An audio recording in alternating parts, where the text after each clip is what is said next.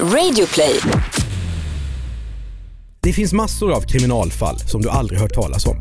Och de är inte alls som de som du har läst om i deckare eller sett på film.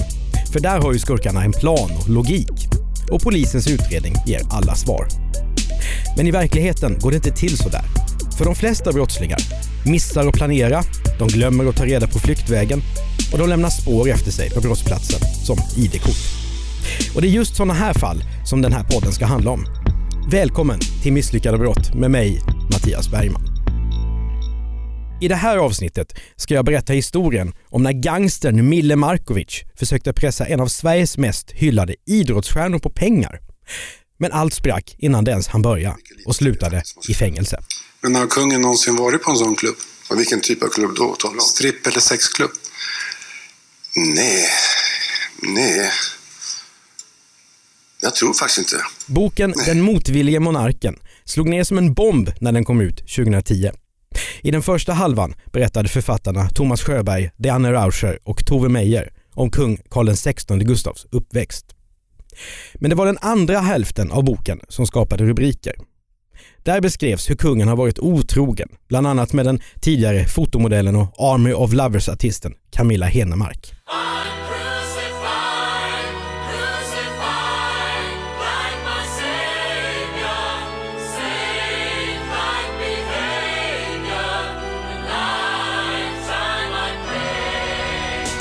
Kungen och hans kompisar ska också ha haft fester där unga kvinnor som kallades kaffeflickor bjöds in för att på olika sätt bidra till god stämning. Det var de här uppgifterna som fick kungen att ta en paus när han var ute och jagade. Han gav en improviserad presskonferens och berättade att han tyckte att saken var utagerad. Bara för att ni ska förstå det, jag har inte hunnit läsa boken. Jag ska åka till, eh, eh, till Kina och med, med, med eh, drottningen. Och, eh... Men kanske var det något helt annat som borde uppröra svenskarna mer. Någonting som hamnade i skuggan av kaffeflickorna. För enligt boken brukade kungen och hans kompisgäng under en period besöka en svart klubb i Stockholm. Den drevs av den ökände gangstern Mille Markovic. Det här är anmärkningsvärt. För hur lämpligt är det att Sveriges statschef umgås i sådana kretsar? Det är inte bara moraliskt förkastligt utan innebär också risk för utpressning. Och just utpressning är något vi ska återkomma till. Men hur gick det då till när författarna till Den motvillige monarken fick alla de smaskiga uppgifterna? Jo, de hade en mycket bra källa. Mille Markovic själv. Nu har budgivningen om de hett eftertraktade bilderna satt igång. Men det är inte enbart pengarna som lockar. Jag förhandlar om eh, vad heter det, hur eh, bra och hur eh, vad heter det, vilken marknadsföring jag ska få för att vad heter det, få ut dem i, på min sajt. Så många som möjligt ska kunna se det. Mille Markovic hade inte direkt för vana att prata med journalister. Men i det här fallet gjorde han ett undantag. Markovic hade nämligen länge stört sig på att kungen verkade komma undan med det mesta medan han själv fick betala för alla sina synder. Och ibland sådana synder som han inte ens hade gjort sig skyldig till. Under några veckor 2010 var boken allt som svenska folket pratade om. Och när Mille Markovic gav intervjuer och berättade om sina kontakter med kungen gick han från att vara en kändis i Stockholms undre värld till att bli en offentlig person som alla hade en åsikt om. Var det inte det han berättade om kungen som gjorde folk intresserade så var det kläderna. Som den gången Mille ställde upp för TV4 iförd solglasögon och ett pannband med texten Hells Angels.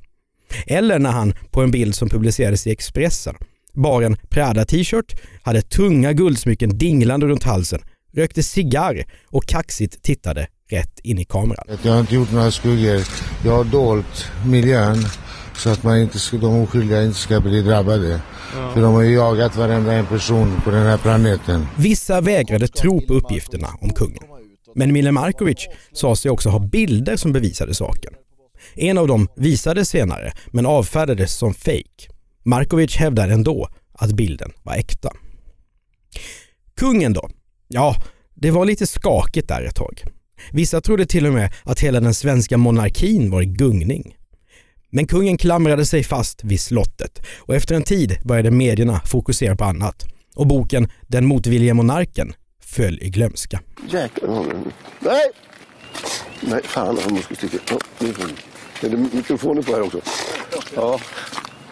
Men Emile Markovics liv innehåller också många andra märkliga berättelser. Inte minst en stor samling av misslyckade brott. Och historien som det här avsnittet ska handla om utspelar sig 1995. Det här är året då Sverige kliver in i EU. Hjärtligt välkommen Sverige! O.J. Simpson frias för mord. We, the jury, in the above entitled action, find the defendant Orenthal James Simpson not guilty of the crime of murder. Och vi svenska ungdomar älskar Britpop. Säger man Britpop? Br- Britpop? Britpop? Pommes frites?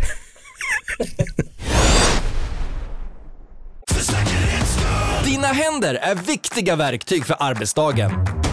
Så den här veckan har vi 25% rabatt på alla skyddshandskar hos Swedol. Ja, visst, passa på! Kika in i din närmsta butik eller handla på webben. När du köper skyddshandskar, välj Swedol för säkerhets skull. Välkommen till Telenor röstbrevlåda. Hej min fina fina mamma. Kan inte du snälla swisha mig för fika? Älskar dig, puss puss. För att repetera detta. Hej min fina fina mamma. Spara samtalet när du förlorat den som ringde på telenor.se calls. Välkommen till Momang, ett nytt smidigare kasino från Svenska Spel, Sport och Casino där du enkelt kan spela hur lite du vill. Idag har vi en stjärna från spelet Starburst här som ska berätta hur smidigt det är. Jaha, så smidigt alltså. Momang, för dig över 18 år. Stödlinjen.se. Mille Markovic är vid den här tiden en välkänd person i Stockholms kriminella kretsar. Han förekommer i nio punkter i polisens belastningsregister och är mestadels dömd för misshandel och andra våldsbrott. Att Mille är bra på att slåss är inte så konstigt. Efter att ha kommit till Sverige från forna Jugoslavien på 60-talet börjar han träna boxning och blir bland annat svensk mästare i bantamvikt.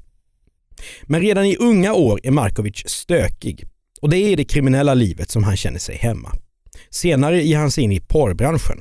Bland annat som ägare till Club Privé, strippklubben i Stockholm, som är känd för sina bilar som åker runt i stan och gör reklam för lättklädd massage i VIP-rum.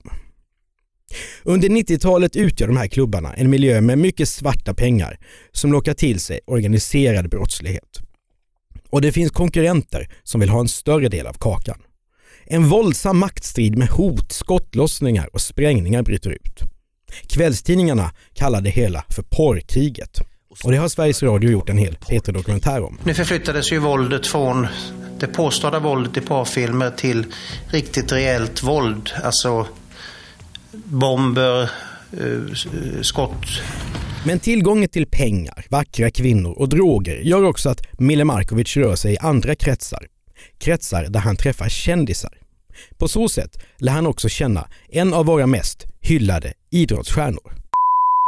Ja, enligt boken Mille Markovic biografin, skriven av Beata Hansson och Diana Rauscher, får Mille kontakt med idrottsstjärnan genom kungens kompis, festfixaren Christer Gustafsson. I den här boken säger Mille om idrottsstjärnan. Han drog sig till mig för att jag kunde ordna allt. Knark, brudar, spänning. Han ville känna sig som Al Capone när han var hög. Han kunde peka på några i lokalen och viska till mig, ska vi döda dem? Men han inte var påtänd så var han knappt på tilltal. En tråkig människa. Enligt boken bor idrottsstjärnan också under en period på 90-talet hemma hos Markovic i en lägenhet på 200 kvadratmeter i centrala Stockholm. Fast någon vidare trygg miljö är det inte. 1993 utsätts Mille Markovic för ett mordförsök när någon skjuter med automatvapen genom lägenhetens entrédörr. Men Markovic, han klarar sig. Och umgänget med idrottsstjärnan fortsätter. De två är ett omaka par. Men båda gillar att festa och spela. Mille har berättat att de en kväll spelar backgammon om höga insatser. Miljonbelopp. När idrottsstjärnan förlorar står han nu i skuld till en av Sveriges mest fruktade gangsters. Men han har inga pengar och kan därför inte betala.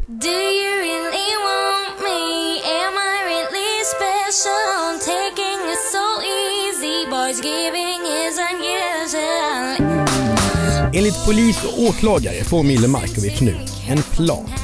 Han ska pressa idrottsstjärnan på pengar. Genom att sätta honom i en situation som är så pinsam att han inte får någon annan utväg än att betala skulden, även om han inte har några pengar. Idrottsstjärnan får väl låna av någon annan. För vid den här tiden har Mille Markovic också tillgång till en liten etta i Hässelby utanför Stockholm. Det är knappast någon lyxvåning. Lägenheten ligger i ett alldagligt trevåningshus och är bara 15 kvadratmeter, inte större än ett studentrum. Möbleringen är också sparsam. Här finns säng, tv och en stereo med flera högtalare. Men Mille Markovic ska nu uppgradera bohaget. Han har redan avlyssningsutrustning och dolda kameror i sin stora lägenhet i Stockholms innerstad. För lever man ett kriminellt liv så gäller det att tänka på säkerheten. Det är ju mordförsöket mot Mille ett bevis på. Mille ber en bekant, som har det tekniska kunnande som krävs, att flytta kameror och avlyssningsutrustning till den lilla ettan i Hässelby. Och det här görs på ett väldigt smart sätt. I en av de stora högtalarna placeras en mikrofon på ett sätt som gör den nästan omöjlig att upptäcka. Och i en annan högtalare som sitter fäst på väggen placeras en kamera. Dessutom finns ytterligare två kameror i taket. De har dessutom vidvinkel och täcker på så vis hela rummet. I en garderob placeras fyra videobandspelare så att allt som filmas ska bli ordentligt dokumenterat. För säkerhets skull är kamera och videobandspelare ljudisolerade med skumplast. Kanske är planen att inte bara idrottsstjärnan ska luras på det här sättet. Det finns fler kändisar och affärsmän med gott om pengar i Mille Markovics bekantskapskrets. Han tänker möjligen att nu har han lagt grunden till en ny affärsidé. Att pressa rika människor som är rädda om sitt rykte på stora pengar. Ett enkelt brott med betydligt lägre risk än att driva strippklubb eftersom polisen hela tiden har ögon på verksamheten där och konkurrenterna inte skyr några medel för att kapa åt sig marknadsandelar. Men Mille Markovic hinner inte sätta sina utpressningsplaner i verket. På något sätt får polisen nys om det hela. De griper honom och gör husrannsakan i lägenheten. När utredarna söker igenom Mille Markovics etta i Hässelby hittar de inte bara avlyssningsutrustning och dolda kameror. I en garderob så ligger en plastpåse med engångssprutor. Och fler fynd görs i köksskåpen. Där finns handfängsel, fotbojor, läderpiskor och kondomer. Ganska snart tycker sig utredarna ha bilden klar för sig. Milo Markovic vill driva in skulden från backgammonspelet. Därför har han planerat att gillra en fälla för idrottsstjärnan. Förmodligen har han tänkt att lura honom till lägenheten där knark och sexorgier med piskor och handbojor ska fastna på kameran. Och vem skulle inte betala en skuld för att slippa att en sån sak kommer ut? I synnerhet om man är en offentlig person som nästan alla svenskar ser upp till. Men Mille Markovic förnekar brott. Han menar att det handlar om rena säkerhetsåtgärder, en livförsäkring. En person som rör sig i den undre världen måste ta det säkra före det osäkra. Det måste väl till och med jurister förstå. Men det här är ingenting som Stockholms tingsrätt fäster någon större vikt vid. I domen står det att Markovics förklaring saknar rim och reson. Att ha kameror i en stor lägenhet i innerstan är väl en sak. Men varför flytta alltihop till en liten skrubb i en förort? Och på vilket sätt ska läderpiskor och handbojor skydda Mille Markovic från torpeder? Tingsrätten håller också Markovics livsstil emot honom och skriver att med vad som är känt om hans tidigare kriminalitet så finns det bara en slutsats att dra av vad utrustningen skulle användas till. Mille Markovic döms för förberedelse till utpressning och förberedelse till grov skadegörelse. Han får ett års fängelse. Markovic överklagar inte ens utan tar sitt straff. Idrottsstjärnans namn nämns överhuvudtaget inte i domen. Anmärkningsvärt. För vissa kriminella blir fängelsestraffet slut på det gamla livet och en start på det nya. På anstalt finns ju möjlighet att både tänka över sina synder och ägna sig åt studier. Men efter muck så går Mille Markovic tillbaka till sitt gamla liv. Det är ju det enda han känner till. Det är den miljön han får respekt och pengar. Det gör också att hans relation till rättsväsendet ska bli fortsatt djup. 1998 döms han till fängelse för bland annat bokföringsbrott och skattebrott. 2002 är det dags igen. Då åker Markovic dit för bland annat fortkörning och det ovanliga brottet förseelse mot kommunal föreskrift avseende tillsyn över förbud att medföra hund. Och det fortsätter. 2009 blir det fängelse i nio månader för narkotikabrott. Mille Markovics orädda och aggressiva stil gör att han under åren skaffar sig många fiender. Därför är sannolikheten att han ska dö en våldsam död också stor. Och precis så blir det också. 2014 mördas han i bilen utanför sin bostad i Solna. Han skjuts i huvudet. Vittnen ser flera personer fly från mordplatsen. Enligt poliskällor till Aftonbladet är det den förre porrklubbsägaren Mille Markovic som skjutits med fyra skott i huvudet. I